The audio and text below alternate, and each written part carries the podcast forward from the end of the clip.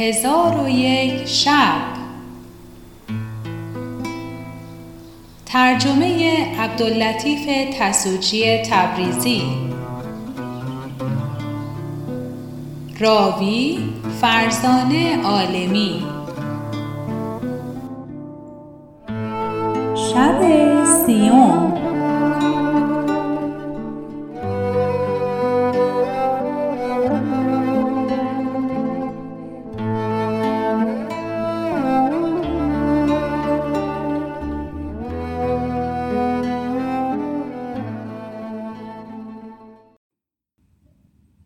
حکایت بقبق.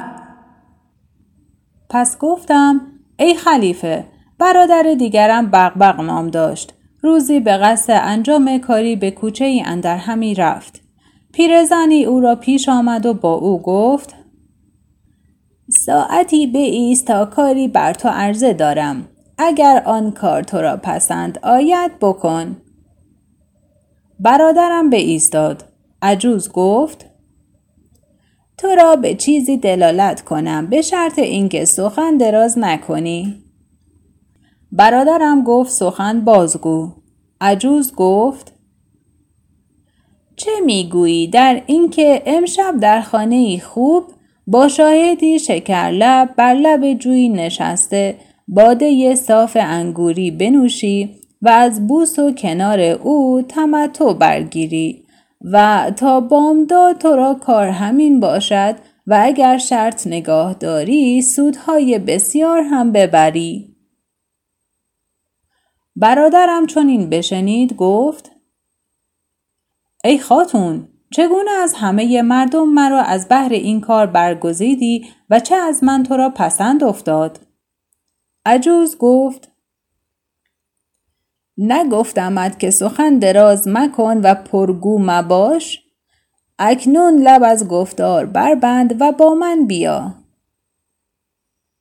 آنگاه عجوز پیش افتاد و برادرم نیز به طمع آن چیزها که شنیده بود از دنبال وی روان شد تا اینکه به خانه‌ای وسیع برسیدند و از طبقه‌ای به طبقه دیگر رفتند و از غرفه‌ای به غرفه دیگر شدند. برادرم دید که چهار تن دختران ماهروی در آنجا هستند که چشم کس نکوتر از ایشان ندیده و ایشانم با آوازهای خوش میخوانند و دف و چنگ همی نوازند. آنگاه یکی از آن دختران قدحی شراب بنوشید و قدحی دیگر به برادرم داد. چون برادرم قدح بنوشید، دختر تپانچه بر قفای وی زد. برادرم در خشم شد و بیرون آمد. عجوز از عقب او بیامد و با چشم اشارت میکرد که یعنی بازگرد. برادرم بازگشت و بنشست. هنوز سخنی نگفته بود که دختر قفای دیگر بزد. برادرم برخاست که از پی کار خویش رود. عجوز سر راهش گرفته گفت: اندکی صبر کن تا به مراد خویشتن برسی. برادرم گفت: میخواهم صبر نکنم و به مراد خویشتن نرسم. عجوز گفت: صبر کن، چون مست شوی به مراد خود برسی. آنگاه برگشت و به جای خود بنشست. دختران همگی برخاستند. عجوز با ایشان گفت او را برهنه سازند و گلاب بر تن و روی او بیفشانند. دختران جامه های او برکندند، گلابش بزدند. آنگاه دختری که از همه نکوتر بود پیش آمد و به برادرم گفت: خدا تو را شاد کناد که ما را از آمدنت شاد کردی و هرگاه که شرط بپذیری و عهد نشکنی به مراد خود خواهی رسید. برادرم گفت: ای خاتون، من از مملوکان تو هستم. دختر گفت: بدان که مرا به طرف رغبتی است تمام. هر که فرمان من برد به مراد خویش میرسد. پس از آن دختران بخواندند و چنگ و دف بنواختند. هنگامه ی طرب گرم شد. آنگاه دخترک با کنیزی گفت: خواجه خود را بگیر و حاجت او را برآور و به زودی نزد منش بازگردان کنیزک برادر مرا گرفته برفت. او نمیدانست با او چه خواهد کرد و عجوز بر اثر ایشان رفته با برادرم گفت اندکی صبر کن تا به مراد خیشتن برسی. هنوز یک چیز باقی مانده و آن این است که زنخ تو را بتراشند. برادرم گفت با رسوایی مردم چه کنم؟ عجوز گفت این دختر تو را بسی دوست می دارد و همی خواهد که تو ساده شوی و موی زنخ تو چون خار بر روی او نخلد. تو اکنون شکیبا شو تا به آرزوی خویش برسی. برادرم سخن پذیرفت. دخترک زنخ او را تراشیده به مجلسش باز آورد و او را ابروان و زنخ و سیبیل تراشیده بود. دخترک از هیئت او بترسید. پس از آن بسیار بخندید و گفت آقای من، با این صورت خوب مرا مفتون کردی. اکنون به جان منت سوگند که برخیز و برقص. در حال برادرم برخاسته برقص آمد و دختران و کنیزان آنچه که به خانه اندر نارنج و لیمو و ترنج بود بر وی بیانداختند و تپانچه بر وی میزدند تا اینکه بر زمین افتاد. عجوز گفت اینک به مقصود رسیدی. چیزی که باقی مانده این است که دخترک را عادت چنان است که چون مست شود کسی را به خود راه نمیدهد تا اینکه جامه ها برکند و عریان بایستد. تو نیز باید جامه های خیشتن بکنی و چنان که اوست عریان بایستی. پس از آن همی دود گویا که از تو می گریزد. تو نیز باید به هر سو که او می دود بدوی. آنگاه تو را به خیشتن راه دهد. برادر من چون این سخن بشنید به آن حالت رنجور برخاست و جامه خیش برکند و عریان بایستاد. چون قصه به دینجا رسید بامداد شد و شهرزاد لب از داستان فرو بست. چون شب سی و یکم برآمد گفت ای ملک جوانبخت، دلاک گفت برادرم جامه از تن کنده عریان بایستاد. دختر با او گفت من از پیش و تا در دنبال همی دویم. چون به من برسی به مراد خواهی رسید. پس دختر به این سو آن سو همی دوید و برادرم نیز در دنبال او همی دوید و به دیوانگان همی مانست و به هر سو که دختر می رفت او نیز از عقب او دوان بود که ناگاه خود را به همان حالت در بازار دباغان یافت.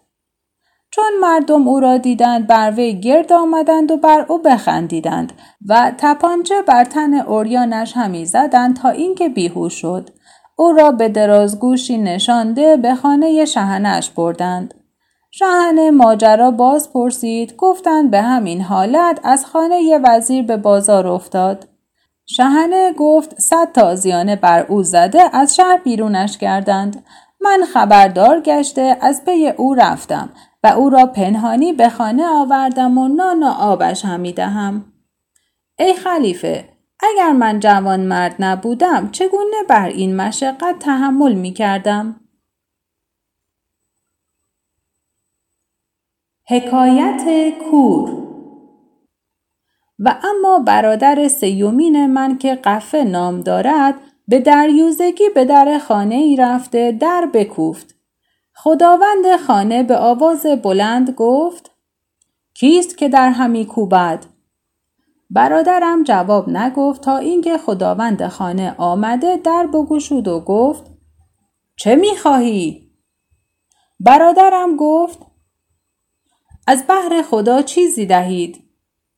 خداوند خانه گفت تو نابینا هستی؟ گفت آری. خداوند خانه دست برادرم گرفته به خانه برد و از پله به فرازش برد.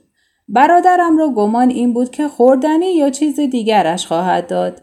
چون به فراز خانه بر شدند خداوند خانه گفت ای نابینا چه می‌خواهی؟ برادرم گفت چیزی در راه خدا می خواهم. خداوند خانه گفت خدا بدهد. برادرم گفت چرا این سخن نخست نگفتی؟ آن شخص گفت ای پسترین گدایان، وقتی که تو در بکوفتی و من آواز دادم چرا جواب ندادی و در همی کوفتی؟ برادرم گفت اکنون چه خواهی کرد؟ گفت چیزی در اینجا ندارم که به تو دهم. برادرم گفت مرا از پله ها به زیر کن. گفت راه بر تو نگرفتم. برادرم خواست که از پله ها به زیر آید. بیست پله به زمین مانده بود که پایش بلغزید و از پله ها همی غلتید تا سرش بشکست. چون از خانه بیرون شد نمیدانست به کدام سو رود. در آن هنگام جمعی از یاران نابینای او برسیدند و گفتند امروز چه عایده تو گشته؟ او ماجرا بیان کرد و گفت میخواهم امروز از درم‌هایی که ذخیره کردم صرف کنم. و خداوند خانه از پی او روان بود سخن او را بشنید. برادرم نمیدانست که آن مرد از پی او روان است و همی رفت تا به مکان خود برسید. آن مرد نیز در آن مکان شد و به انتظار یاران نشسته بود. چون یارانش بیامدند گفت در ببندید و خانه را جستجو کنید که بیگانه اندر خانه نباشد. چون آن شخص سخن برادرم بشنید ریسمانی از سقف آویخته آن ریسمان بگرفت و در هوا بایستاد. ایشان در ببستند و خانه بگردیدند، کس نیافتند.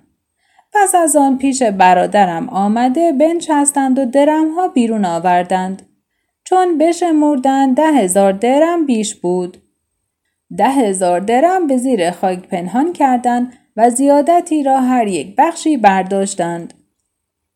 پس از آن خوردنی گذاشته همی خوردند که برادرم صدای بیگانه احساس کرد و دست به این سو آن سو دراز کرد. دست آن مرد به دستش آمد. بانگ بر یاران زد که پیش ما بیگانه هست. پس همگی بر او گرد آمده او را همی زدند و فریاد همی آوردند که ایها الناس دزد آمده. آنگاه خلقی بسیار بر ایشان گرد آمدند. آن مرد نیز خویشتن به نابینایی زد و چشمان خود بر هم نهاد، بدانسان که هیچ کس در نابینایی او شک نمی کرد و فریاد همی زد که ایها الناس، به خاطر خدا مرا پیش والی برید که سخنی دارم.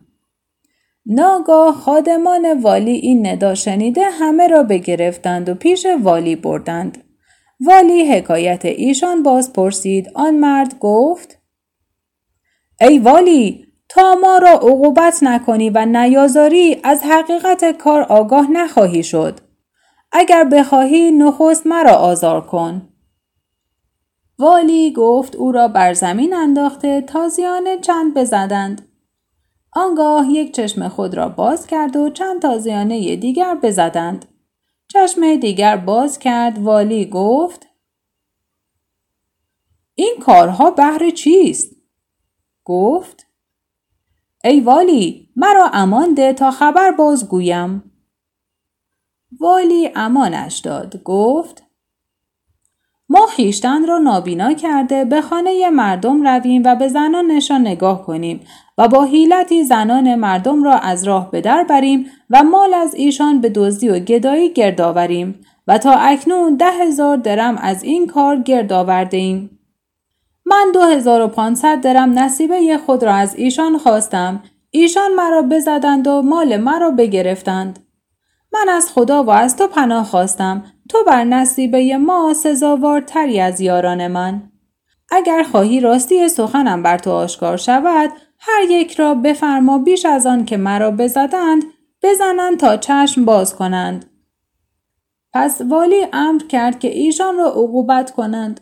نخستین کسی را که بستن برادر من بود. چندان بزدند که از هلاکش چیزی نماند. شحنه با ایشان می گفت ای کافر نعمتان، چرا نعمت خدا را پنهان می دارید و خیشتن را نابینا می نمایید؟ برادرم فریاد می زد و استغاثه می نمود و به والی می گفت به حق رسول الله که ما چشم نداریم و نابینا هستیم. چون او را بگشودند یاران او را بستند و دیگر بار نیز برادرم را بستند و چندانش بزدند که بیهوش شد. شهنه گفت بگشایید چون به هوش آید بازش ببندید. پس هر یک از ایشان را بیش از سیصد تازیانه بزدند و آن شخص چشمدار که خداوند خانه بود ایشان را ملامت می‌کرد و می‌گفت چشم باز کنید وگرنه دیگر بار خواهند زد. و به شهنه گفت خادمی با من بفرست که درمها بیاوریم. اینها از بیم رسوایی چشم باز نخواهند کرد. شهنه خادمی با او فرستاده ده هزار درم بیاوردند. دو هزار و پانصد درم به آن شخص نصیبه داد و ایشان را پس از گوشمال از شهر بیرون کرد. ای خلیفه، چون من این حکایت شنیدم از شهر به در شده برادر را جستم و پنهانی به شهرش آوردم و مصارف او را به ذمت خیش گرفتم. پس خلیفه از حکایت من بخندید و فرمود که مرا جایزه دهند و روانه‌ام سازند. من گفتم به خدا سوگند که هیچ نگیرم و تا حکایت برادران نگویم و بر خلیفه آشکار نکنم که من کم سخن هستم نخواهم رفت. خلیفه گفت که مزخرفات خیشتن بازگو.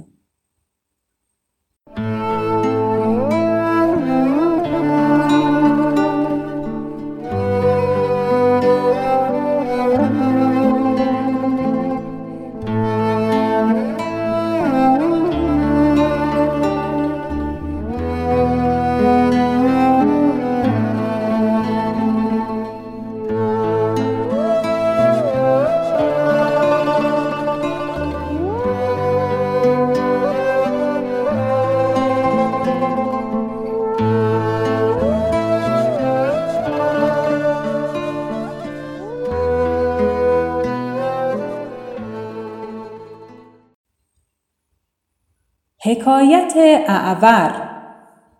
گفتم اما اعور برادر چهارمین من در بغداد قصاب بود. بزرگان شهر گوشت از او می خریدند و مال بسیاری از کسب خود فراهم آورد و رمه و چارپایان بیاندوخت و خانه بخرید. چند سالی او را حال بدین منوال بود. روزی در دکه خود ایستاده بود که مرد پیری بیامد و چند درم به دو داده گوشت خرید. برادرم درمهای او را ملاحظه کرد، دید که بسیار سفید است. جداگانه اش بگذاشت و آن پیر تا پنج ماه هر روز درمی چند آورده گوشت همی خرید و برادرم درمهای او را به صندوقی جداگانه می گذاشت. پس از آن صندوق بگشود که درمها به قیمت گوسپند دهد.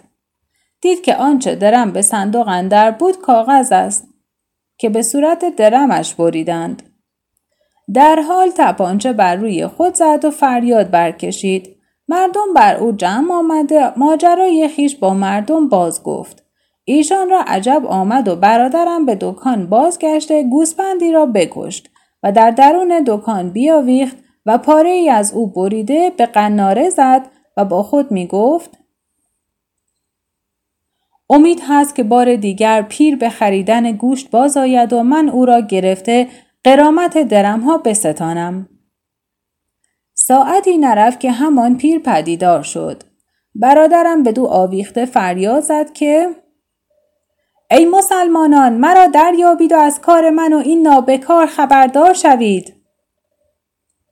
چون پیر این سخنان از برادرم بشنید با او گفت که دست از من کوتاه کن وگرنه تو را رسوا کنم.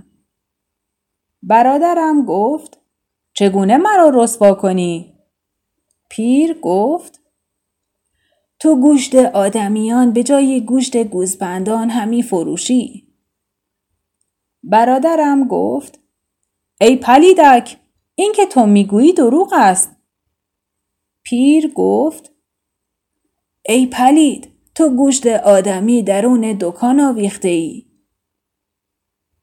برادرم گفت اگر آنچه تو گفتی راست باشد مال و جانم بر تو حلال است.